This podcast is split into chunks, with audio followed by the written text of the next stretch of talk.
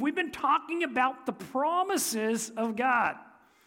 And uh, it's a series now, so for a couple weeks we've been picking a different promise of God and we've been going into it. Last week, the promise was that we'll live long and it will go well with us. And I shared with you how that promise was conditional on if you honored your parents. And the fact that we need to honor our parents and make things right if they haven't been right. And with that would come a blessing and long life. That was the promise for last week. This week, the promise I want to look at is the promise of an abundant eternal life. Scripture shows us clearly that God promised life and abundant life, not just life, but abundant life. There's a big difference between just life and abundant life. Anybody here uh, have plants in their house? Anybody grow plants? Okay, there's a difference between your plant being alive and your plant being abundantly alive, right? Right? You go to some people's homes and their plants are like this and there's flowers all over. And then sometimes the plant is just alive. It's kind of bent over, two stems, but it's alive. Now, sometimes when you speak about life, sometimes Christians, they're alive in Christ, just a couple stems. And they actually think, well, at least I'm alive. But God actually said, hey, I want to give you abundant life. I want you to flourish. I want you to bloom not just barely make it through. Okay? God promised abundant life. So let's look at it in John chapter 10 and verse 10. And I'm actually going to look at this verse in a couple different versions for you so that you can get a good understanding of it. John 10 10 in the New King James Version first. The thief does not come except to steal, kill, and destroy.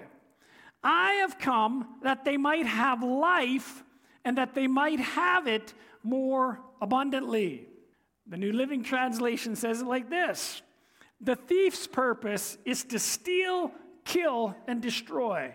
My purpose is to give them a rich and satisfying life. And one more version tonight for you the Passion Translation.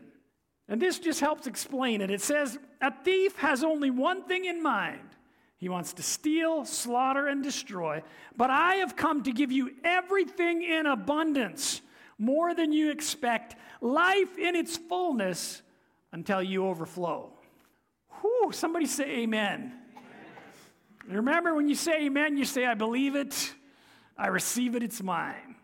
He wants to give us abundant life, flourishing. And I want you to keep that picture in your mind of the wilted plant or the plant that's blooming and flourishing. God wants to give you that. And today, maybe you're here and you think, I feel like that plant that's barely alive. Well, God can change that for you. And I believe even with this message, you can receive what He has. You see, two things come out of this promise. Number one, there's an enemy who wants to bring you death and destruction. And then there is the Lord God, the Lord Jesus, who wants to bring you life and actually eternal life, but abundant eternal life. Okay, this is key. Let's uh, eat the broccoli first and we'll have ice cream after, okay? Do you guys do that? Anybody when they when they were kids? You know, if they give you a plate of food, you eat the stuff that's not so good first. You know, eat the turnips first and go for the steak after. Was I the only kid that did that? It was way easier when you're super hungry to eat the stuff you don't like. But anyhow, I'm going to give you the first part where the enemy wants to steal, kill, and destroy, and then we'll finish off with the good stuff where the Lord wants to give you abundant life. And this is key for you to understand this is really important for you to get. All right, 1 John 3, verse 8 says, He who sins is of the devil, for the devil has sinned from the beginning. For this purpose, the Son of God was manifested that he might destroy the works of the devil. Okay, so the devil is our number one enemy. The devil and his horde or the spirits that uh, follow him. And it says, from the beginning, he sinned. John 8 44, Jesus says a little bit more about this. I'm going to explain it as we go, but follow with me. John 8 44. He says, You are of your father, the devil, and the desires of your father you want to do. He was talking to the Pharisees. He was a murderer from the beginning. So it says he sinned from the beginning. Now it's saying he was a murderer from the beginning and does not stand in truth because there is no truth in him. When he speaks a lie, he speaks from his own resources, for he is a liar and the father of it. Now, interestingly, this scripture tells us that Satan was a murderer from the beginning. In other words, he wanted to kill God's creation, people, from the beginning. But if you have read in Genesis, you know in the beginning, he came in the form of a serpent and he didn't kill anybody, did he? Or did he? That was a good question. Did he or did he? Well, guess what? He did because he's called a murderer from the beginning. And he says he's a murderer from the beginning, but then he very quickly gives us a picture of how he did it. When he speaks a lie, he speaks from his own resources, for he is a liar and the father of it. Mm. He destroyed life with a lie. You see, you and I have an enemy who wants to destroy your life, steal from your life, destroy your life, kill you if he can. And in the beginning, what did he do? He came to God's creation, Adam and Eve, the first two people on earth. He didn't show up with horns and a red outfit and a spear and come up to Adam and Eve and go, ah, killed you. Did he? Or, you know, I know that was like kids' stuff. You know, but sometimes people have a picture in their mind that somehow the devil kills people. He shows up with a big sword or something. No, he doesn't. He shows up in disguise and he begins to lie to you. He hasn't changed a bit. Do you know he has no authority over a Christian? None. But he can lie to your thoughts, and if you listen and if you believe it, he will steal from you. Oh, you're you just don't know what you're doing. No, it's not really like that. You know, you're you're you're not really important. Nobody really cares about you. He's a liar. Yeah, nobody cares if you're around. I don't think anybody even, you know, they probably don't even think about you. Liar, liar, liar. You see, all he needs to do is lie. And from the beginning in Genesis chapter 3, verse 4 and 5, we read where the serpent began to lie to Eve to bring death. And listen to what he says. The serpent said to the woman, You will not surely die. For God knows that in the day you eat of it, your eyes will be opened, and you will be like God, knowing good and evil. He is a lie and the father of lies.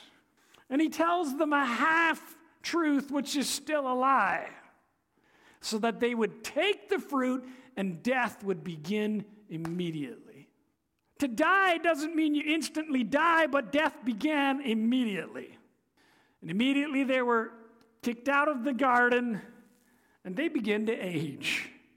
But he didn't do it by coming and scaring them. He did it by lying to them. Did you know that the enemy does the same thing to people today? Over and over and over. But he doesn't just do it to destroy your life, he wants to steal from you. How about the lie? Oh, you're, you know, you're no good for your partner. You know, they don't really care about you. They just wish they could have somebody else. Lies. Or how about the other lie? Oh, you're just way, way better than your partner. You should have somebody better. Because, you know, stealing. Has anybody ever seen the devil come along and show up in bodily form and separate two people? So you get a divorce. Have you ever seen that? Has anybody ever seen that? Nope. but he can do it by lying. Doesn't matter who he lies to, as long as he can steal from you, he'll do it. Now, anybody who's been through past relationship, this is not on you. Not at all. Okay? It's possible he lied to the partner you were with and they started believing crazy things, or they took off on you. Maybe even in your situation, the enemy lied to you. That's the past. God's forgiven you if you brought it to him. So please don't anybody think I'm pointing at anyone. I'm just explaining to you how the enemy did it. And I'm explaining to you so he doesn't do it again. He lied. And people begin to believe it. And when you begin to believe his lies, pretty soon you start to act on them. And he wiggles his way in. You see, he steals, kills, and destroys through lies. And in effect, in the very beginning, in that story with Adam and Eve, the devil, in effect, got them to destroy themselves by lying to them. That is unbelievable. Think about it. He got them to do the very thing God said, don't do it or you'll die, by lying. You see, the devil has no power over you. But if he can lie to your thoughts and you'll bite like a fish, if you start acting on it, it'll take you down a path that will destroy you. So, friend, don't worry, this is the broccoli, you guys. Hang in there. Don't anybody like, I'm out of here. This is bad. Hang in there. The good stuff's coming. I'm exposing what he's doing and what he's done to some people here. You know, maybe you blamed yourself for everything. It wasn't your fault.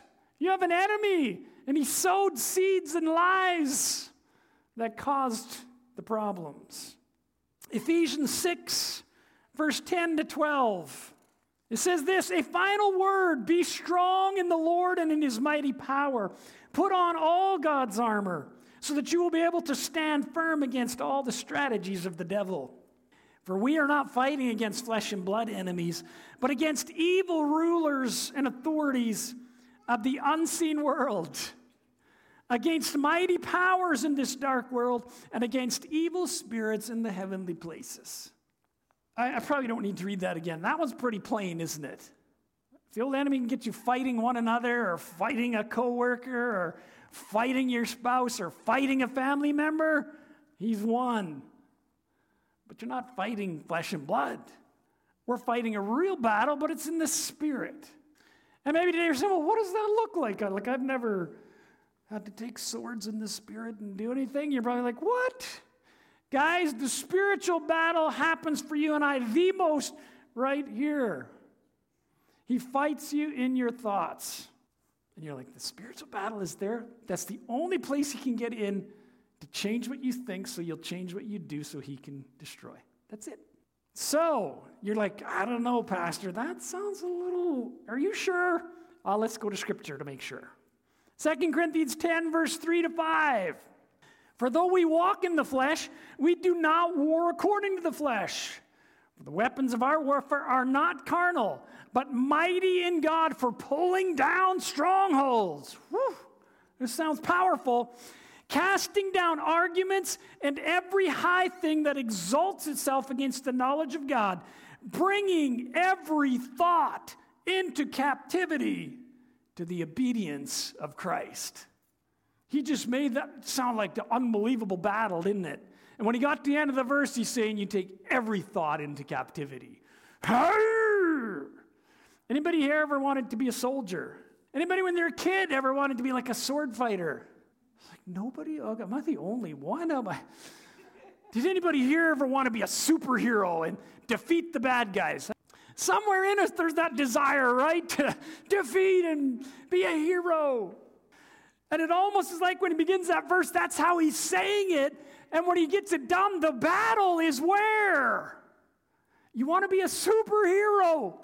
Take captivity the lies that he's trying to tell you and crush them. And you do that. When the lie comes, you crush it with truth.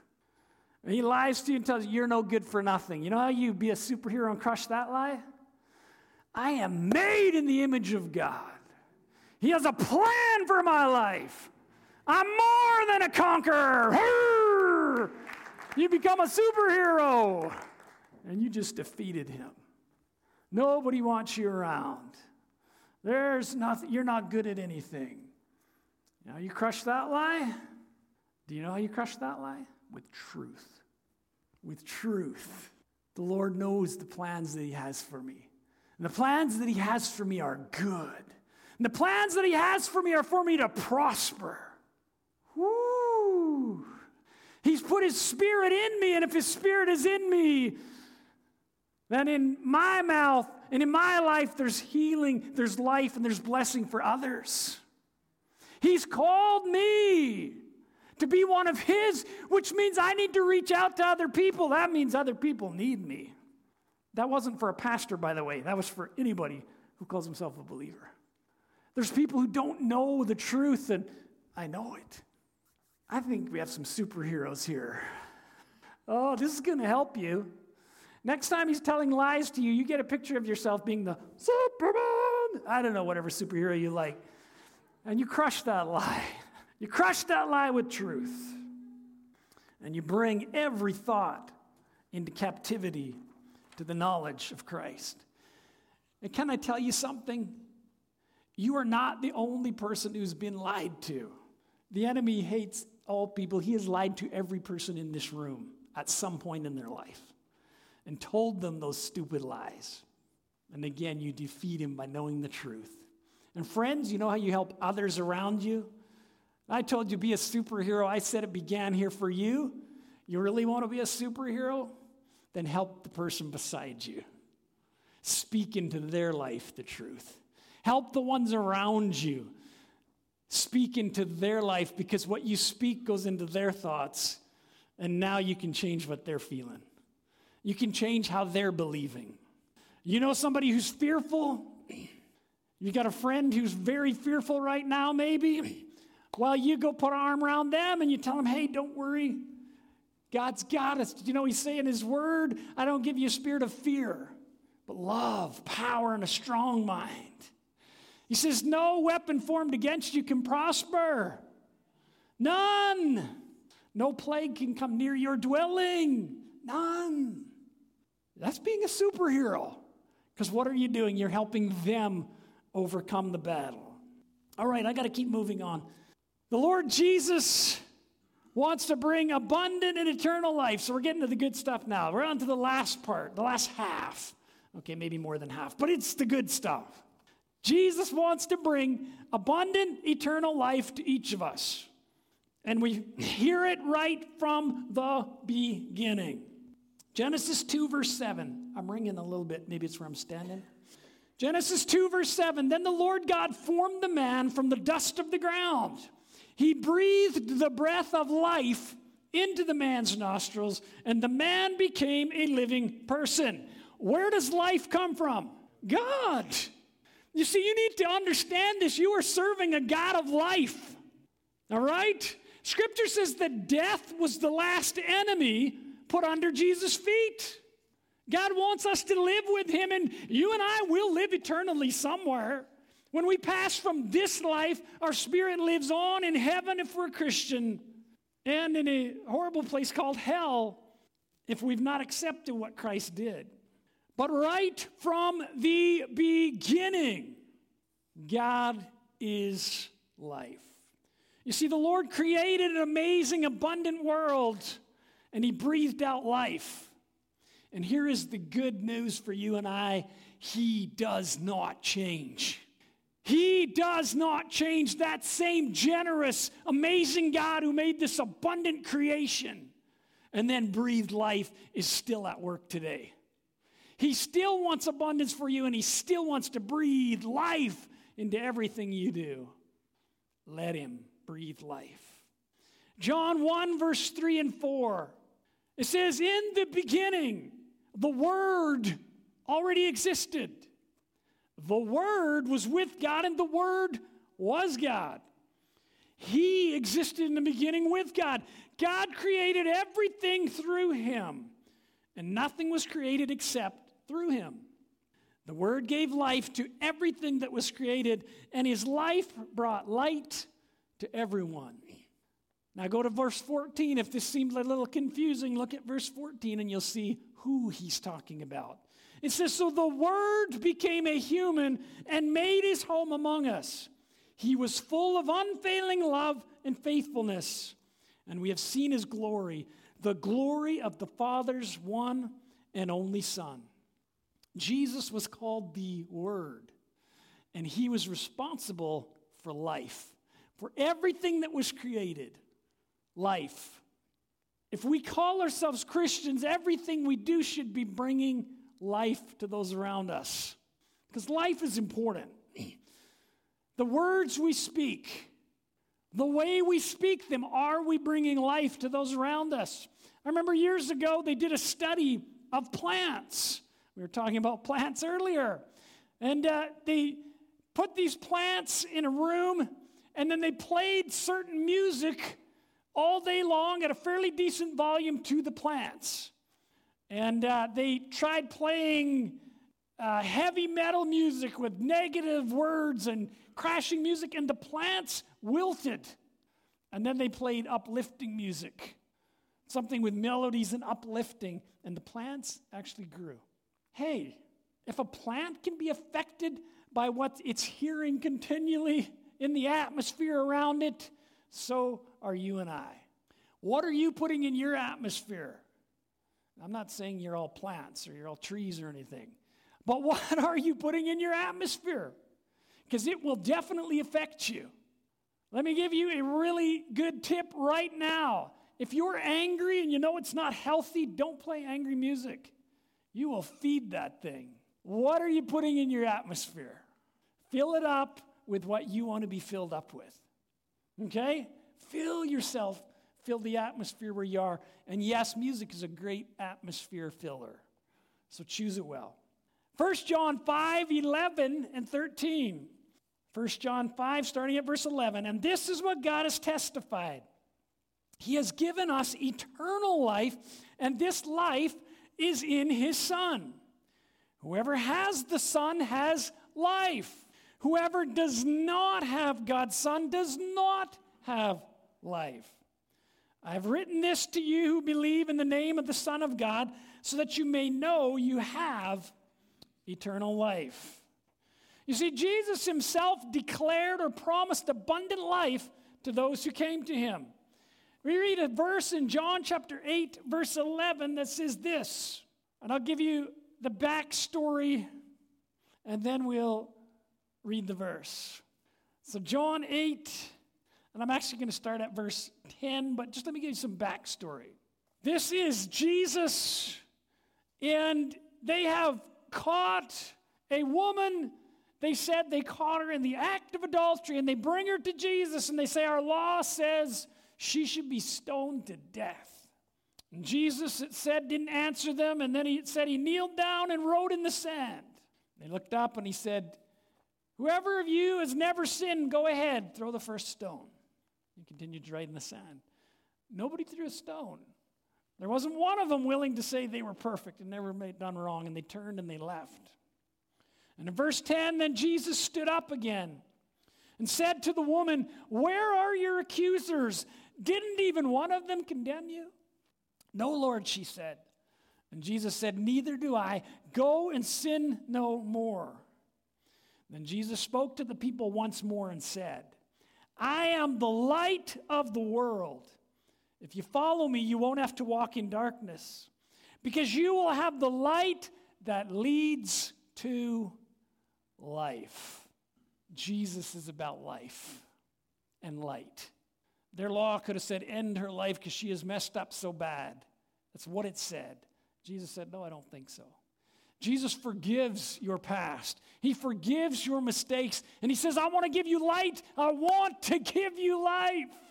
And life abundant, as the first verse we read said.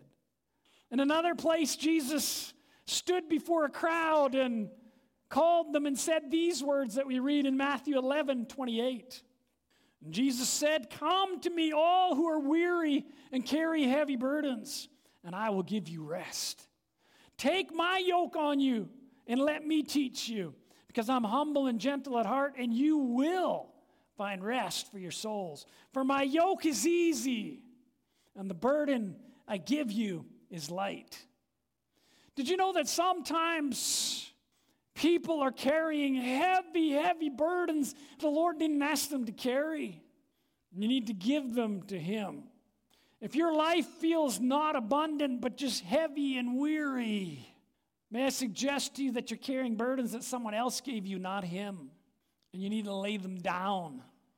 If you're working three jobs and it's killing you, do you need the three jobs?